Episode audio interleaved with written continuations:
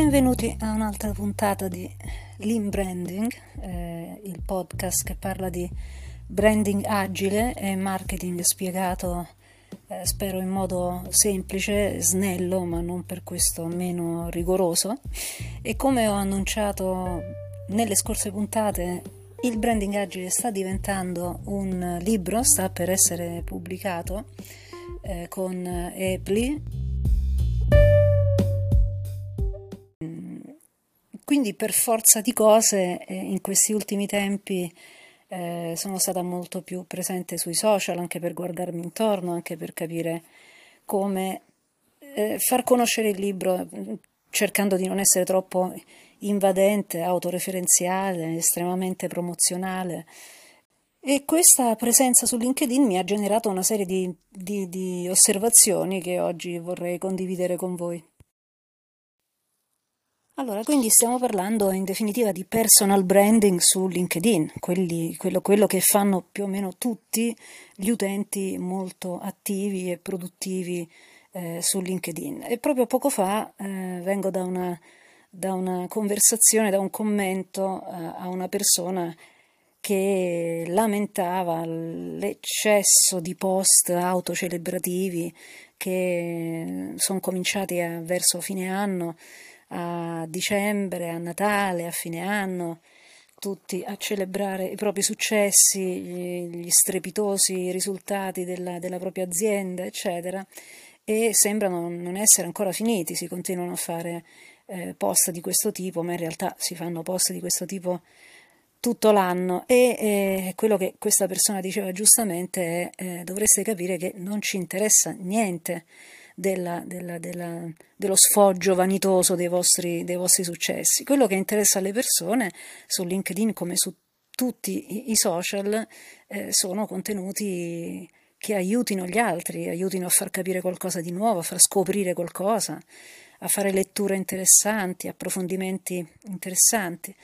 E invece siamo immersi, appunto, circondati da, un, da un'ondata Eh, di, di questo grandissimo rumore di fondo, tantissima tantissima gente alla continua ricerca di attenzione, e quindi si, si genera, si sviluppa eh, una, una vera e propria spirale, una vera e propria guerra per l'attenzione. E allora, da un lato, eh, quali sono le mie osservazioni al riguardo? Da un, da un lato non posso sottrarmi a tutto questo, perché desidero che il manuale che ho scritto, che rappresenta un po' la somma di tutto quello che ho imparato in tutta la mia carriera, in tutti i miei anni di lavoro, desidero che il risultato di questo sforzo sia effettivamente conosciuto, no? che, che, le idee, che le idee circolino eh, in un'ottica di, di condivisione delle idee eh, e infatti ho già distribuito in giro un po' di estratti e, e ho cercato di ottenere dalle persone le loro prime impressioni, i loro, i loro feedback. Quindi da un lato non ci si può sottrarre alla logica del attirare l'attenzione, ma poi, come vedremo, io penso che non funzioni assolutamente attirare l'attenzione, bisogna attivarla con delle leve eh, positive. E quindi ci provo, no? Eh, ma dall'altro lato vivo questa immersione in, in questo mare di contenuti eh, di cui molti, appunto, inutilmente autoreferenziali. Lo vivo con disagio, no? Eh, lo vivo con la sindrome dell'impostore, ma al contrario, cioè vorrei che più persone si sentissero impostori e smettessero di postare cose inutili. Eh, lo so che quello che ho appena detto è, è, è molto antipatico, ma del resto, se ognuno deve trovare la propria cifra stilistica, io ho trovato il tono di voce eh, un po' quello de- della reprimenda, no? Eh, spero non, non, non odiosa, ma, ma, ma comunque benevola. Eh, e è un dato di fatto che il post mio più visualizzato di sempre su LinkedIn è eh, l'elenco delle dieci cose antipatiche che ho detto, scritto nel duemilaventidue e che continuerò A, a dire, a scrivere, a pubblicare nel duemilaventitré, perché il fatto è che non sopporto che si diffonda in cultura su alcune materie, almeno sulle materie che sono le mie, no, di, di riferimento, e credo che abbiate tutti la stessa sensazione quando siete esperti di qualcosa e vedete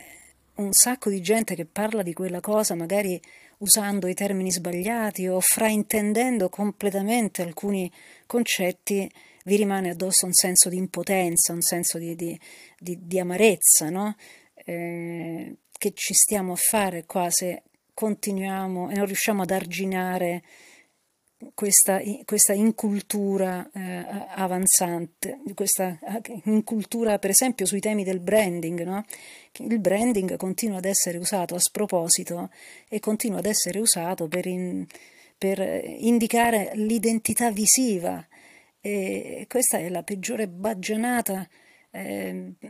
infatti scriveva qualcuno: prima di usare la parola brand o branding nella tua prossima presentazione, ti prego, informati meglio, studia meglio che cos'è un brand, perché non è un logo, non è l'identità visiva, non è il tono di voce, tutte queste sono le manifestazioni esteriori, sono le rappresentazioni esteriori, ma il brand resta quella rapporto, quella relazione, quella sensazione positiva, quella sensazione di fiducia eh, che un eh, nome conosciuto, da te conosciuto e da te sperimentato come positivo, eh, ecco, quella sensazione positiva che ti ispira. Ogni tanto qualcuno che è assolutamente fuori dal mondo del marketing mi chiede che lavoro faccio, mi chiede di cosa mi occupo e, e, e poi rimane piacevolmente colpito perché mi dice: beh, beh, in effetti però me l'hai spiegato bene, perché io dico: guarda, io mi occupo di, di, di, di marketing e di branding,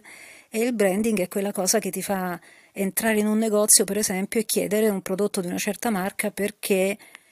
te ne sei fatto un'idea positiva in qualche modo, perché ti sei informato, perché qualcuno te ne ha parlato bene. Oppure eh, il brand è quella sensazione di sicurezza, quella relazione, Eh, quell'impressione, quella percezione positiva, quell'emozione positiva che ti dà eh, un, un, un determinato prodotto, che va appunto al di là del prodotto. Se tu cerchi un prodotto solo per la sua funzione, quello è un prodotto; se invece lo cerchi per quel tipo di sensazione, vuol dire che quello è un brand. E di solito le persone eh, ci si riconoscono, ci si ritrovano in questa cosa, quindi è una cosa che ha, diciamo, delle radici, eh, come dico sempre, che affondano nei meccanismi eh, più naturali eh, del, de, della natura umana. Insomma, il branding ha a che fare con la natura umana. Ma tornando al punto delle prime impressioni che mi sono rimaste dopo questo lungo periodo di immersione totale su LinkedIn, volevo ribadire il concetto che ognuno deve sviluppare una sua segnaletica interiore, altrimenti, altrimenti ci si perde. Eh, deve essere sicuro quando eh, comunica un'informazione, un concetto, deve essere sicuro delle parole da usare, non le deve usare eh, a vanvera, come appunto identità di brand scambiata per eh, un segno grafico, un, un logo, una palette di colori.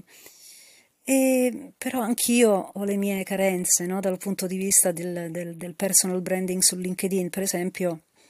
eh, la domanda che farebbe qualsiasi esperto di personal branding è: con quale obiettivo sei su LinkedIn? E ammetto di non avere sempre la risposta pronta, insomma, non avere sempre le idee chiare eh, al riguardo. Eh, so certamente quali sono i, i problemi dei clienti che posso risolvere, eh, ma non so se eh, questo è comunicato in maniera abbastanza chiara e immediata su LinkedIn, anche perché appunto rifuggo dalle solite espressioni che vedo, eh, che oramai sono super, super inflazionate, tipo ti aiuto a far brillare la voce del tuo brand o cose del genere.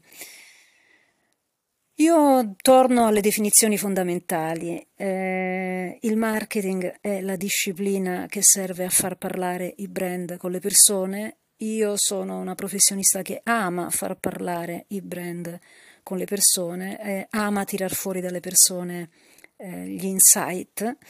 eh, e se mi avete seguito nelle scorse puntate, oppure potete tornare a, alla puntata sull'insight, sapete che è uno dei concetti che più, eh, che più mi appassiona. E quindi cosa faccio? Faccio dei lab per ascoltare, sentire le persone, farle parlare tra di loro e con i brand e far tirar fuori degli insight validi e potenti. E faccio poi dei workshop con i clienti per aiutarli a mettere meglio a fuoco eh, i valori, l'identità, la promessa eh, del loro brand, eh, il posizionamento, la strategia, da cui poi discenderà tutta, eh, tutta l'esecuzione. Beh, penso di aver toccato i dieci minuti parlando del più e del meno, ma mh, volevo lasciarvi con qualche nota sintetica eh, che non è assolutamente, non, non vuole essere un insegnamento su come scrivere su LinkedIn, perché appunto sono l'ultima a poter, a poter insegnare qualcosa al riguardo, però ho notato che sicuramente è molto importante presentare i concetti in modo eh, non necessariamente originale, ma in modo personale, con uno stile personale, ma al tempo stesso con una scrittura facile eh, da capire, eh, facile da, eh, da ricordare. E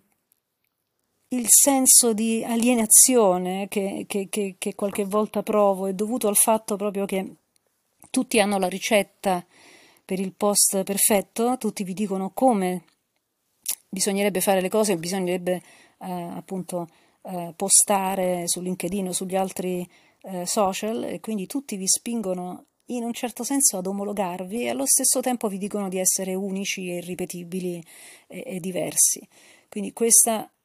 a casa mia si chiama dissonanza cognitiva, non fatevi ingannare.